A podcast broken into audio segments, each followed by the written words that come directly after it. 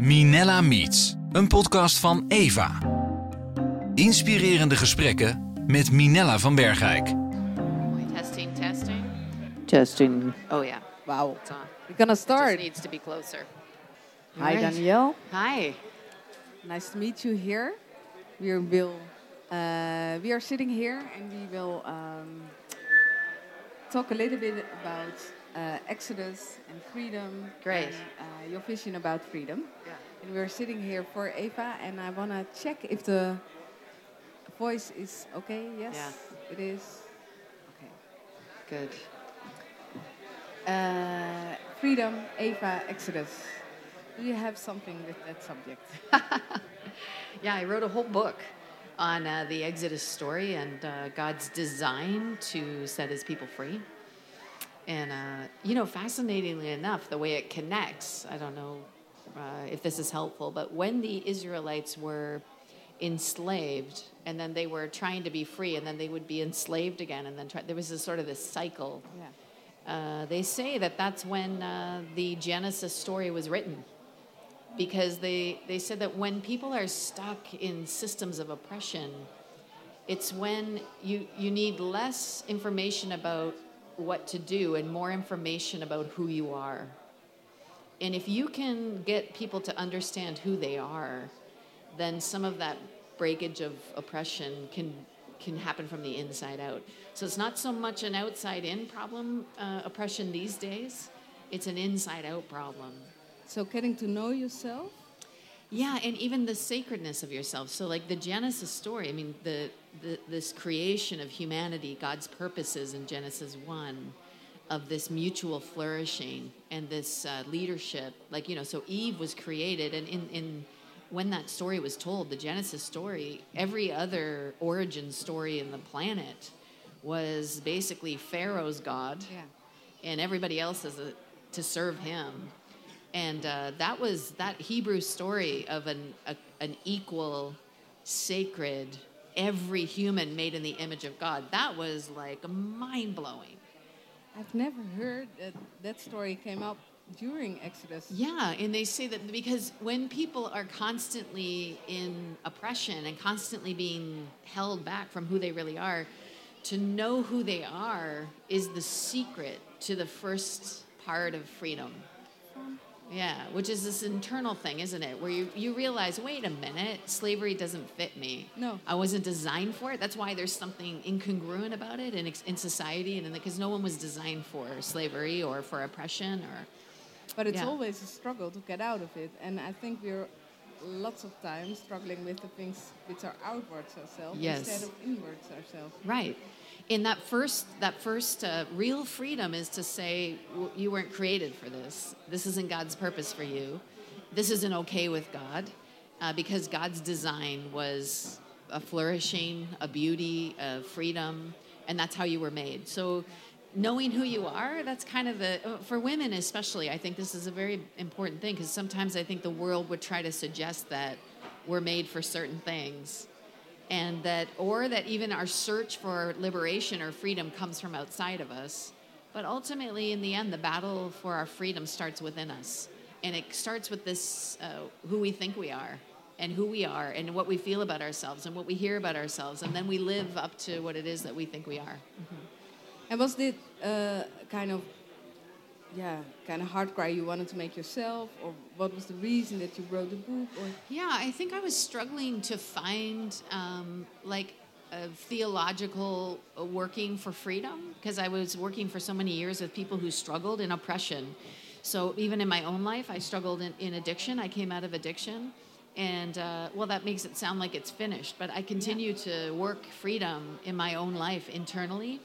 But also people who because it's different, I think, than ending addiction is not directly ending freedom or starting freedom. Right, and I think this is important. I, and, and this is where some of the when you work with addicts, or if if you consider an addiction, which I do, sort of like a disease that you treat, you know, then freedom is this treatment. It's this ongoing, and of course, you know, in the story, the Israelites, uh, it took uh, they say about nine months for God to get Israel out of Egypt, and it took about forty years to get Egypt out of Israel. And so you see that what God's doing in the desert, what's taking so long, is He's trying to retrain the Israelites for freedom, and uh, and they they just don't know how to be free. So he they're learning, you know, how to depend on God, how to how to stop working. Like the Sabbath became such a big deal uh, after slavery. Yeah. Because who can't stop working? Well, slaves can't stop working. Oh, fun. But free Yeah. people stop working, and so, but they couldn't do it because they didn't know. And I mean, the other amazing thing about the Exodus story is what kind of slaves the Israelites were. So we always, uh, because I'm from North America, I always think about the transatlantic slave trade, and I just assume that the Prince of Egypt movie, you know, that Yeah. Steven Spielberg made, is is the image of slavery in, in Exodus. But if you look at the story, I mean, they own their own homes. Uh, they own their own land. It was the best Yeah. land in all of Egypt for shepherding. They had their own livestock. They threatened the king. So it's pretty different. So, than, what kind of slaves? Yeah. And actually, when you pay attention to the story, the only person who calls them slaves is God. God calls them slaves. They say they're oppressed, which they are. They're being oppressed by Pharaoh, and he's trying to come against them. But there's this, there's kind of hints in the story. Like, for example, in Genesis, when they're given the land, they're shepherds. But when they cry out to God for help, they're bricklayers. But they still live in the same land, which is the best land for shepherding. So you have to, you ask the question, why are they bricklayers when they Yes. they they were shepherds? And the fastest growing industry in the world Was bricklaying? was bricklaying. Oh, and you wanted to get rich, you wanted to be successful, you wanted to climb a ladder, you got into bricklaying. So we're a little bit confused about the story we always been told to. Yeah, or even we're confused about what slavery is because I think we think slavery again is something that happens outside Yeah. of you, and sometimes it is. That still happens in the world where people are taken and kept captive, and we want to. That needs to stop. But for our own journey, I feel like oftentimes we become enslaved to a culture or to values or to a dominant culture, and really we have to be set free. And even seeing ourselves as slaves is helpful for that. When we realize, I, I tell people, you know, how often do you take one full day and not work? And people, not often in this culture, in our day where it's nonstop work and nonstop access. I mean, can you just turn your phone off for one day and put it away? Yeah. You know, most So people get the shakes. Yeah. You know? yeah, that's a sign of slavery. I think a lot of people now. yeah, yeah, But it's it's fun because I never realized it that it's so. I know that slavery is not always outside, but it's yeah. um, the story of the Egyptians is also a little bit of things they really like to. So it's logic that in Yeah. the desert they wanted to go back and go back to the easy part and Right. So when they cry out in the desert and they say, "Remember the fine food we used Yeah. to," and w- usually when you hear that preached, people are like, they're so delirious. Yeah. That they think slavery is better than their freedom, but they're not delirious. Their freedom, their slavery, just looked different than we think it did. So we think it looks like depravity or depri- or even being deprived, but actually it might have been very successful and excessive. It just was to Pharaoh, and it was to a system that was oppressive instead of to God and to freedom. That's actually the unring uh, the unring of Pharaoh instead of the unring of God. I yeah, think. and you see they're trying to all through the desert. You'll see the pattern of them, like they're melting their gold and making it into a statue, Yeah. and they're trying to get back. And I mean, one of the great things about Egypt was glory, right? Like fair, everything was done in style, and it was big and it was grand. And then God was like, "No, I will not be." in that grand thing i'll be in the everyday thing and my temple will be my people and like there's Yeah. all these and you're just like ah like this and he's trying to teach them like this is a different way of life and they have to figure that out and it's hard to figure that out and i, I think we have to figure that out Yeah. and it's hard to figure that out and it's still very urgent. Yeah, and I mean, I think about just even like manna. You know, what, what the manna? It wasn't so much that manna came from heaven; it was a miracle. It was more everybody had to go out every day and take what they needed, and if they took more than they needed, it would go rotten. Now, I mean, Egypt was a land of excess, not like our land. No, it's Just totally like our land, it's Yeah. excess, right? We have way more than we Yeah. need. And if Mother Teresa's right that terrible poverty exists in the world simply because God's children refuse to share, then God has to retrain us to be to live differently. So maybe we don't need to collect more than we need for today. Maybe today's okay, and maybe learning to live that way is yeah. Maybe that's what it means to follow God. Yeah, You have a tattoo. I do. Uh, I like it. I just asked something about it. Could you explain me a little bit about your tattoo? Yeah, Because sure. This is a Salvation Army tattoo. it is. I got the first. This uh, music is a song that William Booth wrote um, when he had this vision of what God wanted to do. Uh, it was a vision of an ocean of salvation that would cover the whole earth. And uh, so I actually I got this tattoo at a, a youth congress in uh, New Zealand. There was about I don't know four thousand kids there, and I uh, spoke about this boundless ocean of love. And I got the tattoo on the stage while I was speaking. So it was a very memorable preach uh, for all of us. I'll never forget it. And they gave it to you while you were speaking. Yeah, just the music. Yeah, Oh, and the music's actually literally from the tune book, which is the Salvation Army psalm book. So it's literally what you would, if you were in a band, which is very traditional, you would play this music uh, to play this song. And the, the music and then the tattoo is sort of a depiction of what the song's about. So it's an ocean of love that's redeeming the world and bringing the flourishing and the beauty uh, back of what his original intention was. Mhm. Yeah. And you have a little bit of Judah. I and there's like that. more. There's peace. Uh, I, I got this done in Jerusalem just a couple months ago. Freedom, uh, which is uh, what God came to bring us. You know, so it's part of the shalom, the the flourishing of the world. And then this is the lion of the tribe of Judah. It's a tattoo I got in the uh, Gate of Old Jerusalem in the old city.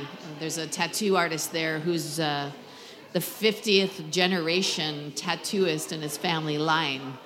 And uh, he's Egyptian Coptic Christian, so they have uh, church tattooists. You know, it's part of the.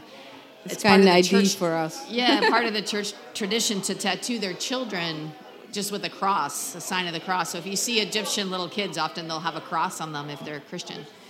And uh, so his like grandfather times ten, you know, back in history was the church tattooist. So it just went through his, and now he runs this beautiful tattoo parlor in the uh, old city of Jerusalem.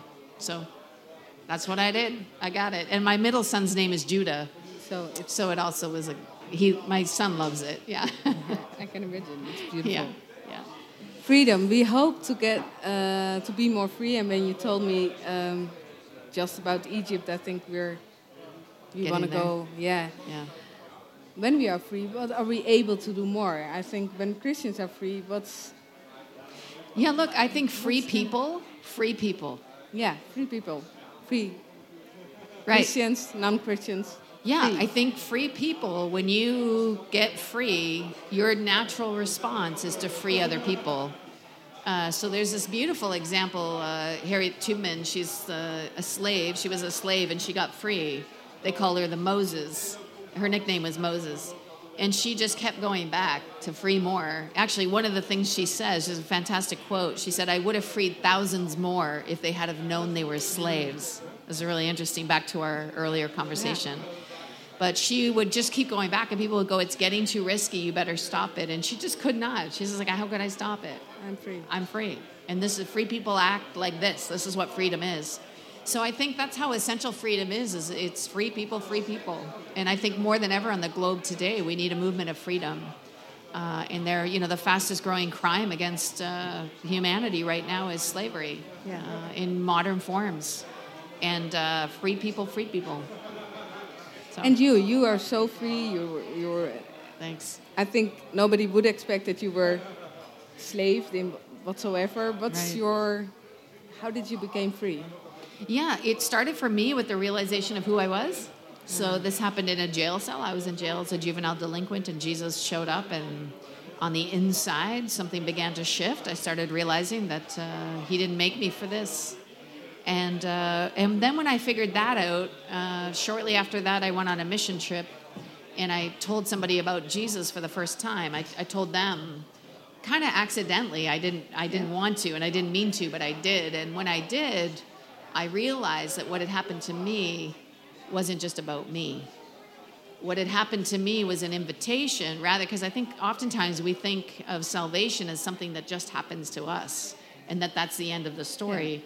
But that's not even the beginning of the story. That's the entry. It's a doorway into what salvation is, which is a much bigger story than our own individual story. And the invitation God gives us is to like kind of lose ourselves to this bigger, bigger story. And that's really what happened to me once I realized that God not only wanted could save me, but wanted to to use me to save others. Then everything changed for me. Yeah, is it? Yeah. Does it feels different, looks different, smells different? Does it? What? What? what? Yeah, it's just bigger, you know. And the image I use often, the ocean is kind of the invitation because it's so much bigger than us, isn't it? You go in the ocean and it's it's scary and it's risky and it's full immersion. There's no like holding back. You you're in. Yes. And uh, you learn to swim and it's deep and and uh, it's not up to you. The ocean's bigger than you. But oftentimes in our circle of salvation, we use uh, I use the image of like uh, a treatment for like a uh, like an antibiotic, like penicillin, mm-hmm. and we take penicillin to, and we treat salvation like that, like it's penicillin. Yeah. And I mean, it it is like penicillin in that it cures you and it it can heal you, but it's so much bigger than that. That I don't want to just give out little doses of salvation for everybody's individual life. I want to invite, like Jesus suggested, come and follow me. Like there's something bigger than your life. And as you lose your life to that big, big flow, not only will you be healed, but you'll be part of the healing coming to the whole world. Yeah. And what keeps, what can keep holding you back from freedom? So in your journey, what? Yeah, fear. Fear? Yeah, I think fear is the number one enemy of freedom. Why? Uh, you know, I just spoke about this this morning, but fear is um, it's the currency of oppression. So if, if we go back to Exodus, the Israelites became afraid of Pharaoh, so they were oppressed by him. But the scripture says that Pharaoh was afraid of the Israelites, so he oppressed them. And this is a really interesting thing about fear is that fear is such a dominant way that oppression works that if you make decisions that are fear based, you will either be oppressed or you'll be an oppressor. And both of those things are just a form of slavery. Everybody's enslaved. I mean, that's what's so powerful about, you know, Martin Luther King Jr.'s vision. Yeah. It wasn't just that, uh, you know, folks would be free on one side. It was that everybody would be free, that the system would be free, that uh, the slaves and the slavers would be free, that there's actually all of it is a form of oppression. So it's this big kingdom vision of freedom. But fear is the dominating factor that keeps people oppressed. And it's what continues to oppress uh, folks is when we're afraid. So every time it takes something different, I guess, because fear is like poison. Yeah, and I think, you know, the Bible says that the way to overcome fear is through perfect love. So it's less about avoiding fear and more about confronting fear, but not in your own power, but with a power greater than yourself. So we understand that God is love and love is God, and Jesus is the perfect personification of love. I mean, he's love in person. So I, I suggest if wherever you're afraid, you invite Jesus into the fear, and then the fear begins to, to dissipate because perfect love can't drives fear out. Um, and the problem is, is that sometimes when we know that fear is oppressive, um, we try to avoid it, or then we start pretending like we're not afraid, yeah. or we say we're not afraid when we really are. And none of those things, denial, avoidance, you know, that none of those things are the recipe. The recipe is to say, okay, I'm afraid, but I have a power greater than me, and we call upon Jesus to come and to help us in our fear, and the fear, the fear dissipates. Power of prayer. Actually. Yeah, prayer and the presence of God in our lives. So, and in our daily lives. So, you struggle with anxiety uh, instead of just struggling with anxiety or pretending like you're not anxious or forcing yourself to do it anyway, you, you say, okay, I'm anxious. Jesus, please come into my anxiety. Like, come right now. Take some breaths. Like, ask Jesus to come with you and be present with you.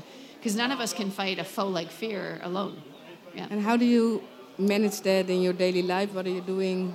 Uh, yeah, for me, prayer? I do this thing. Uh, I do this daily prayer. It's a part of a way of life that I live called infinitum uh, if it's helpful, you can go to infinitumlife.com. And uh, it's a practice of really trying to follow Jesus every day. And so I start with a daily posture prayer, asking yes. God to direct my everyday life. And posture prayer is literally? Yeah, it's literally, I use uh, hand postures and uh, I adjust my posture sort of of the day to be a follower of Jesus. With my life. I invite him into my everyday life, and then I practice following him. Because it's the other thing too is I think sometimes we make following Jesus a very mystical, but really it's a very practical thing. Uh, it's making space and time to listen to to to watch for how God is inviting us to participate in the world and and then going ahead and trying it and, and seeing where God's directing us and teaching us and using us, but also other people. And it, m- did it make you more aware of Jesus in that process that you? Yeah, absolutely. It, it was a game changer for me. Yeah? It it it, uh, it has made following Jesus less about one decision I made many years ago, and much more about this daily opportunity I have to encounter God and to to be part of what He's doing. I'm looking for. There's one thing I also want to ask you. You were traveling all around the world, and um, what do you see uh, Christians doing all around the world about freedom, about standing in their um, legacy of Christians? What's necessary? Yeah, listen, I think this is one of the most exciting seasons for the church. I think the church is uh, hungering and thirsting to, to do the work of the kingdom, not just to talk about it and not even just to pray about it, but to actually get to the job. To do it. Yeah, and it's a real, I would call it it a mean to- mobilization season where the church is saying, okay, we're the hands and feet of Christ, so what is Christ asking us to do? I think that this uh, fight against slavery is a global church mandate. Uh, it's like a Goliath of our culture, and the church needs to, to rise get to the occasion. Yes. And uh, because free people, free people. So I think that's our job. And then I think uh, this refugee crisis we're in right now, I think this might be the best opportunity for a global, for the, the gospel to get to the ends of the earth. I think this might be the one. Ah. Uh, and I think Christians that are really pressing into asking God rather than responding with fear, what will this mean like for countries? Like what will this mean for Holland, all these refugees coming? We need to change that question if you're a follower of Jesus and ask this question instead. What does this mean for the kingdom? Where is the opportunity that Jesus is presenting to us? What is it that this is doing in the world? Because we're citizens of the kingdom first, so we don't have to be afraid we should be leading the way in terms of what it means, what God's inviting us to do. So many of those countries that are fleeing right now, entering into places where the gospel is free to preach, come from places where the gospel can't get. So if you look at the crisis, a global crisis, from a perspective of the kingdom, Bizarre. Then we have the biggest opportunity this ever. is the biggest opportunity in this like last hundred years for the gospel to get where it couldn't go. And uh, it, it always strikes me as amazing that Christians will go, Isn't it terrible? I'm like, Isn't it awesome? It's like maybe the best time to be alive and be a Christian right now. And so the question isn't, Is it horrible? Is it good? Is it bad? The question is, What can I do to be part of what God's doing? on the earth and how can I contribute and what does it look like to look like Jesus to these people who are seeking refuge? So Uh, so this will be tricky, right? Because it'll be costly because we're we're used to fine foods and we're used to our own lush land and we're used to all kinds of. So it's going to be a little bit costly, but man, it's going to be a, a move of freedom in the gospel. Yeah. But it's also costly. So it's just on one hand being part of the bigger ocean, Yeah. and on the other hand, Being willing to be. Yeah, in free, and this is one of the other things about freedom is we talk about freedom as though it's like woo, like an instant, and I call it the Disney curse, like that it's magical or something. Yes. But really, it's work. Freedom's work. It's hard. It's difficult. There's a, a, a freedom. There's a new way of living. You have to figure out how to live. If you if you do any work with addicts at all that go through recovery processes, one of the great uh, ways they describe this in recovery is you don't just need to stop using. You need to learn how to live. And it's a whole different. You stop using is just number thing. one. It's not the point. It's just the thing in the way. But actually, why you're using is because you don't know how to live. Yeah. So you have to learn how to live, and I think this is true in uh, in our spiritual lives as well. We we don't just need to stop doing bad things. We need to learn how to live the kingdom. Yeah, Wow. yeah, that's powerful. yeah. It's exciting. It's great. yeah, we're gonna end up. Um, thank you so much, You're especially the last verse. Yeah. Um, I've got flowers for you. We love flowers. Oh, can I also say that women are central to the empowerment of uh, humanity? Yeah, can you explain? Uh, that women specifically, I believe, have a mandate from Genesis 1 to co steward, to lead, and to co steward the earth. So, women finding their freedom is central to everybody finding their freedom. So, if you're a woman, especially, especially the church hasn't always done a good job at this, which is uh, ironic. Uh, because our origin story, of course, how Jesus treated women, he's the most liberating, liberated man who ever lived. Uh, apostles, prophets, disciples, teachers, uh, women were released uh, in the early church and in Jesus' ministry. So there, the release of women uh, in the church is for the release of women in the world. Yeah. And uh, we, we can't it. have one without the other. Freedom, free people, free people. So women, please be free. Free women. Yeah, Thank you so much. yeah. And flowers. Thank you so much. You're beautiful. flowers. Thank you. Thanks. I'm gonna give you a kiss. Yeah, yeah. Thank you. Yeah, you're welcome. Thank you so much.